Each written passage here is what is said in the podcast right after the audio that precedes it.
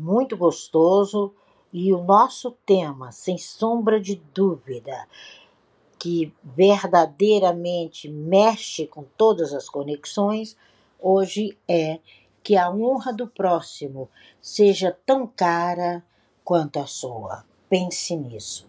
Quando a gente fala desse tema, lá na Mishnah de hoje, a gente vai no Rabi Eliezer. O Rabi Eliezer, ele foi considerado um dos cinco, né, é, discípulos escolhidos pelo Raban na sua trajetória toda como símbolos da Kabbalah.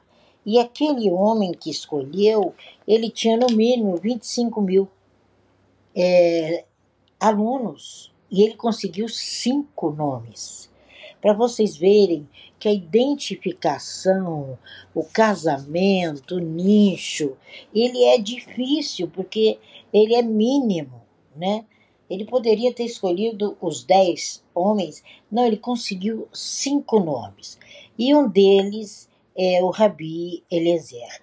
E Eliezer sempre falava que a honra do próximo, ela seja para ti tão cara quanto a sua. E ele diz que um dos fatores para que a gente possa honrar um ao outro, e uma das ferramentas que a gente tem que jogar fora é você não se encolerizar. Não é ficar com raiva, não, gente, que raiva é um atributo de cachorro. O do ser humano é a cólera. É muito pior, né? Você vê que o cachorro tem raiva, o homem tem cólera. Então ele falou assim, e mais ainda, é, arrepende-te do dia que você sentir isso pelo outro até o dia que você deixar desse planeta. E ele sempre disse que para que você honre o outro, se aqueça ao calor dos sábios. Quando você anda com pessoas sábias, a sabedoria ela é como brasa. E ela é para eu me aquecer, não é para eu me queimar. Porque um sábio que se queima com a sabedoria é aquele que é arrogante, que é pretensioso, que o ego ainda não foi tratado. E nós precisamos tomar muito cuidado com a mordida dessas pessoas. Ele sempre disse que a pessoa que não honra o outro é como um animal que morde.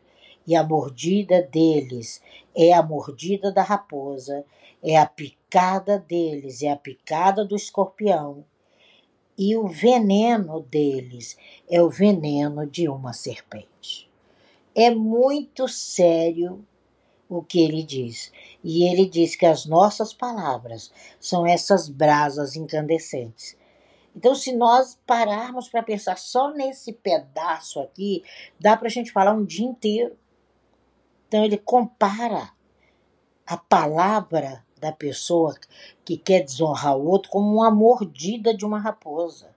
Gente, a raposa é um dos animais que tem a mandíbula mais pesada.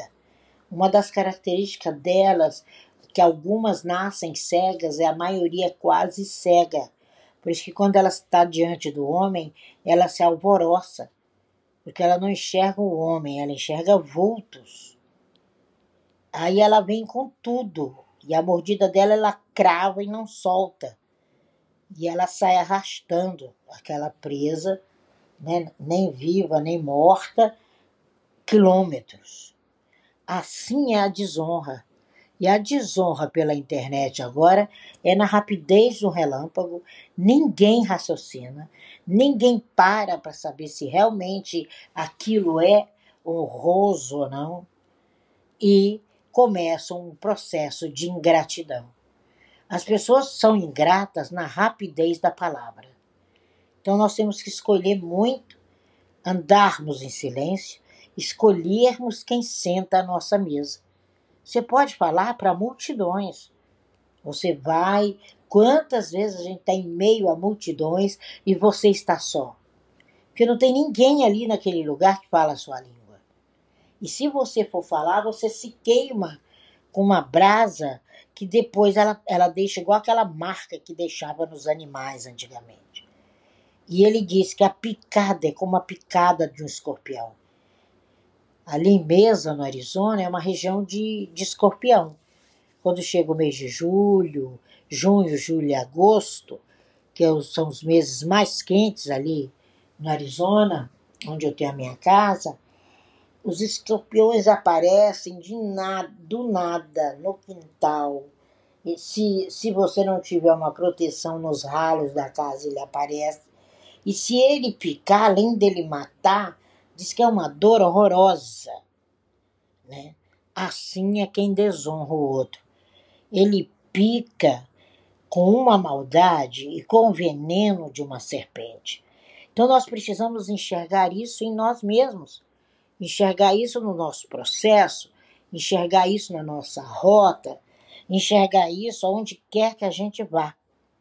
E a gente precisa entender que o Rebbe dizia, o Rebbe Eliezer, que se a gente não enxergar o mundo à volta, a gente vai dar voltas e vamos ser tomados pela inveja, pelo ódio e pela amargura.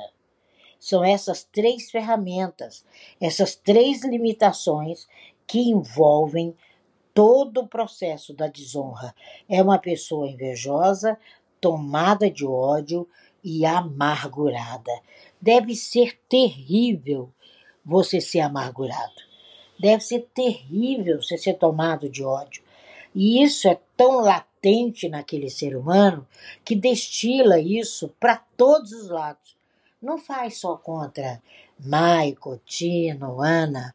Não, é contra o Clubhouse inteiro. Então, quando a gente percebe isso, a gente precisa se autoanalisar e não dar para o próximo aquilo que você considera odioso. O mestre Ileu, ele disse: não faça com o próximo aquilo que você considera odioso. Antes de fazer algo que possa afetar o próximo, considere como você reagiria se você fosse atingido da mesma forma. Né? Então a pessoa que faz esse essa coisa nojenta por onde anda e como tem, né, aqui agora, parece que está instalado nas redes sociais, né? Elas deveriam experimentar um pouquinho do próprio veneno, engolir as palavras que soltam. Então, quando esse tipo de pessoa chegar ao seu consultório, ao seu gabinete, aonde você trabalha, a sua escola, procure eliminar isso dessa pessoa e não se contamine. Porque se você parar para ouvir um odioso desse, você é pior do que ele. Se você compartilhar com ele, você é pior do que ele. Se você passar à frente, piorou. Então essa degradação, ela tá horrorosa. Eu falei, gente, quem é que ia ouvir? Eu não posso dizer quem é o estadista, né? Falando mal de alguém. Eu nunca vi isso na trajetória dele. E ele já pegou né? Eu falei, nossa, podem dizer o que quiserem a respeito dele, porque o julgamento é feito numa corte, a gente não sabe, mas eu nunca vi esse estadista destilar tanto ódio como ele está fazendo hoje nas redes sociais, onde ele poderia estar tá lançando amor e paz e, e construindo esse Brasil, porque há confiança que o povo colocou nele.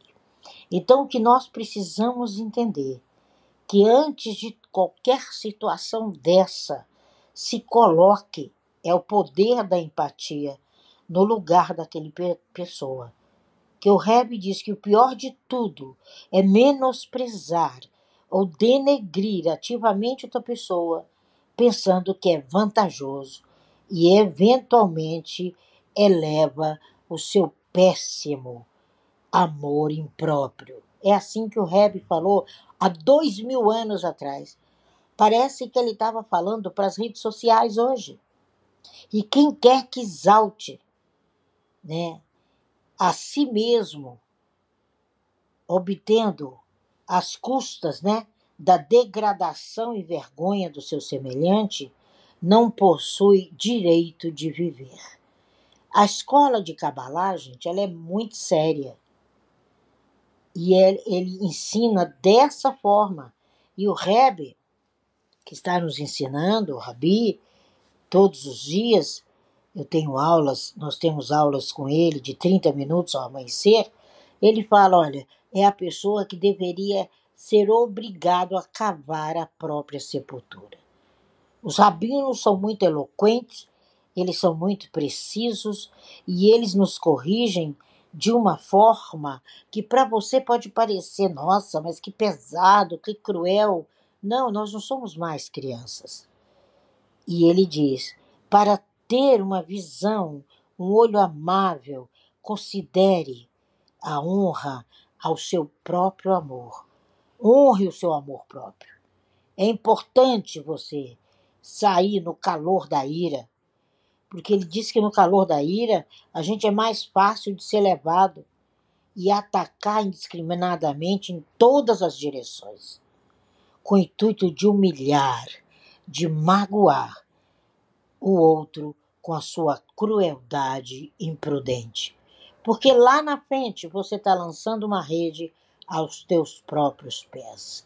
Você está amarrando um peso que não vai ter como soltar. E aí você desaparece, né? De pessoas que vocês percebem, né? Vêm e participam, de repente elas somem. Vocês nem me perguntem o que aconteceu, que eu jamais falaria. E desaparecem. Então nós precisamos entender que essa ira é essa pessoa deveria estar utilizando aquele tempo numa preocupação intensa com seu único objetivo, o objetivo de ser o que veio para ser. E não um objetivo egoísta, mas um objetivo altruísta, para que ela não fique cega, não fique desatenta aos efeitos drásticos que esses atos têm sobre a vida daquela pessoa e das pessoas à volta. Porque você nunca afeta uma única pessoa. Você afeta ela e a irmã, ela e o pai, ela e a mãe, ela e o filho. Você nunca, nunca afeta ninguém sozinho. E essa forma cruel, sabe, incontestável que a gente vê por aí é das pessoas que são cegas e desatentas. Nós precisamos, sobre a orientação de mentores, prepararmos o que podemos, pudermos, com zelo, super zelosos, para que a gente funcione e seja como um pão, um pão ázimo para a peça. Eu não sei se vocês conhecem a tradição da peça. A peça, a gente tem que assar o matzot, é um pão asmo, é um pão sem fermento, né? É, não pode ter fermento algum dentro da casa. Um dia eu falo sobre as festas. Aí sobre a orientação, né? Eu lembro uma vez eu fui ver o preparo na padaria, os funcionários da padaria kosher, os funcionários da padaria estavam preparando a massa tão depressa quanto eles podiam para que ela não se fermentasse, para que o hametz não introduzisse nela, que é o fermento. Mas o ritmo, né, era tão veloz que eles estavam super velozes porque o chefe estava ali, vendo e dizendo para eles não pode levedar instante algum e, quanto mais você mexe a massa, mais ela leveda. Por isso que o fermento em hebraico é fofoca. É, o levedo ele é chamado de fofoca quando você traduz. Por isso que vocês que né, são cristãos devem ter ouvido quando né, Jesus na sua Bíblia fala que o fermento leveda a massa toda. Esse rabino, né, ele era judeu. Ele era um rabã judeu, então ele também sabia o peso dessa levedura e deixou perpetuado para a humanidade para tomar cuidado com isso. Então nós precisamos entender que é com bravura, sabe? É, e ele, quando chega, como quando o Rabi Salater chega né, na, na, naquela padaria onde ele tinha levado a gente para entender, aí ali ele fala: para tudo. Vocês não estão seguindo a lei mais importante. Se você fizer isso com muita força e muita rapidez, o suor também da sua mão pode levedar a massa. Então não sobrecarreguem os trabalhadores. Então não sobrecarregue as pessoas com o seu trabalho, com a sua fala. Então ali ele percebeu a necessidade deles se apressarem para, mas não que chegasse ao excesso em que a própria energia dele vital né, sa saísse pelos poros da mão e custasse o sofrimento de muita gente, porque dentro da festa de peça, comer um pão com levedo é uma e é, tem uma mitzvot, é não observar a mitzvot. Então, eles estariam prejudicando as pessoas. Então, o que a gente precisa entender é, à vista de todos os fatores humanos, que a honra do, do teu próximo seja para ti tão cara quanto a tua própria. Quando a gente caminha dessa forma, quando a gente entende dessa forma, a gente sai da cólera, a gente sai dessa coisa, né? Porque o ser humano tem cólera, o animal tem raiva, e a cólera é muito pior do que a raiva. E o sábio rei Salomão dizia: A tua ira repousa no a ira repousa no colo dos tolos. É assim que ele chamava as pessoas que se encolerizavam e saíam desonrando a vida dos outros. Porque o colo não é um bom lugar para ela repousar, porque a pessoa quando se levanta, ela cai. Então, se você ainda ocupa seu colo com a ira, você fica com a personalidade da irada. Então, a gente precisa parar de provocação usar moderação até que a ira desapareça e depois desabafar com um mentor. Não desabafe com qualquer um, porque aí vira levedo, vira fofoca, aí explode. E se explodir, você vai sentir a prova de tudo isso. Mesmo que você seja aquela pessoa que desonra todo mundo. Tem pessoas que desonram todos que passam pela vida dela. E ela acha que é o melhor que ela está fazendo. Desapareçam com essas pessoas da agenda de vocês. Abandonem, coloquem para longe.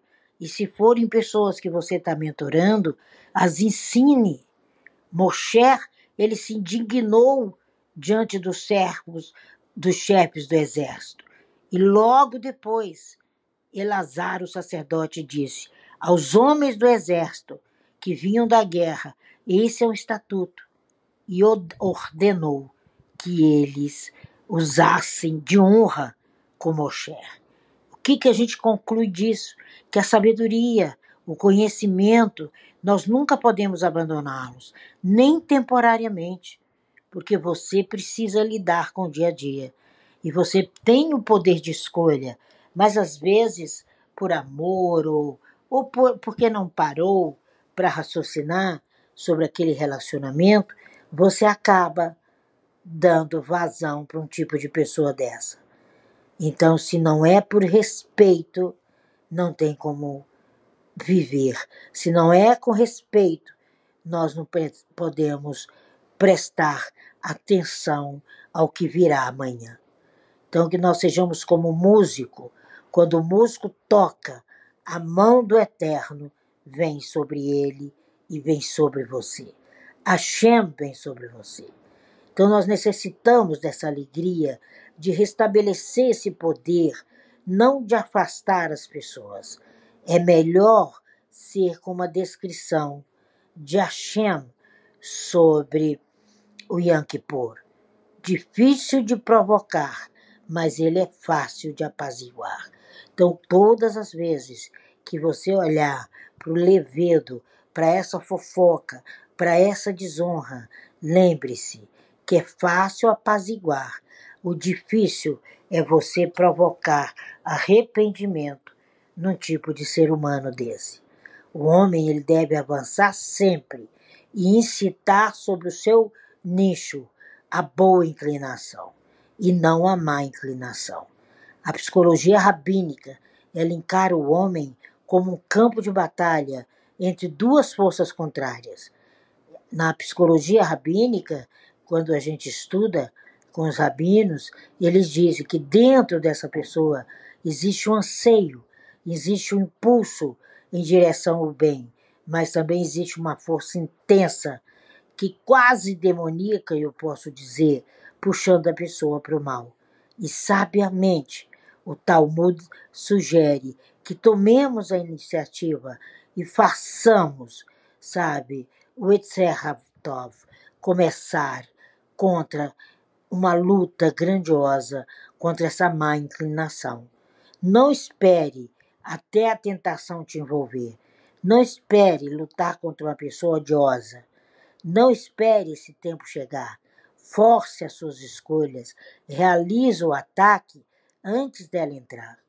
Veja a vantagem de escolher o lugar, a hora. É como aqueles homens do passado, do faroeste, que eles iam lavar a honra, eles determinavam o local, as armas que cada um levaria, e ali era o duelo final. Então faça esse duelo dioturnamente, não procrastine.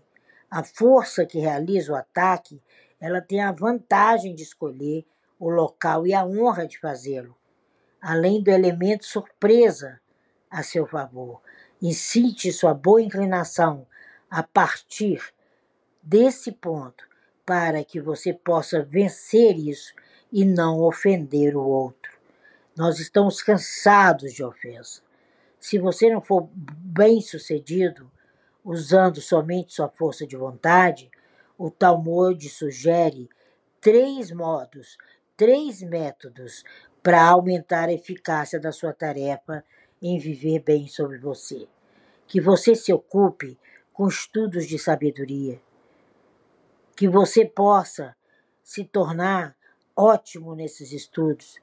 Que você recite o seu Shema, Shema Israel, ou a prece que você quiser diariamente. Que ela vence, ela abre portas. E que você se lembre do dia da sua morte. Que um dia vai chegar quando você lembrar desse dia, você se torna um ser humano melhor. Você se torna um ser humano mais é, contemplativo, mais definitivo. Você perde o apetite pelas coisas erradas. É feita uma alusão a esses três métodos como os métodos de guerra interior. Muitos pensamentos encontram na mente humana um conselho, um conselho firme mas a última palavra é a palavra que você tem, é o seu Sheman. Muito diferentes são os pensamentos um dos outros, mas nós temos que correr exuberantemente, com o coração aberto, para entendermos esse conselho que pertencemos. Ajude uns aos outros. É ajuda de Tacum, é ajuda de Torá, é ajuda de Shemana, e a contemplação do dia que você não estará mais no planeta.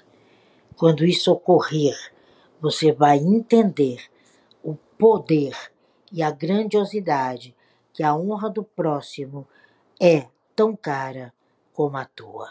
Essa é a nossa fala hoje sobre o tema da honra. É essa fala que a gente quer deixar para você e que você respeite a sua presença e depois a presença do outro.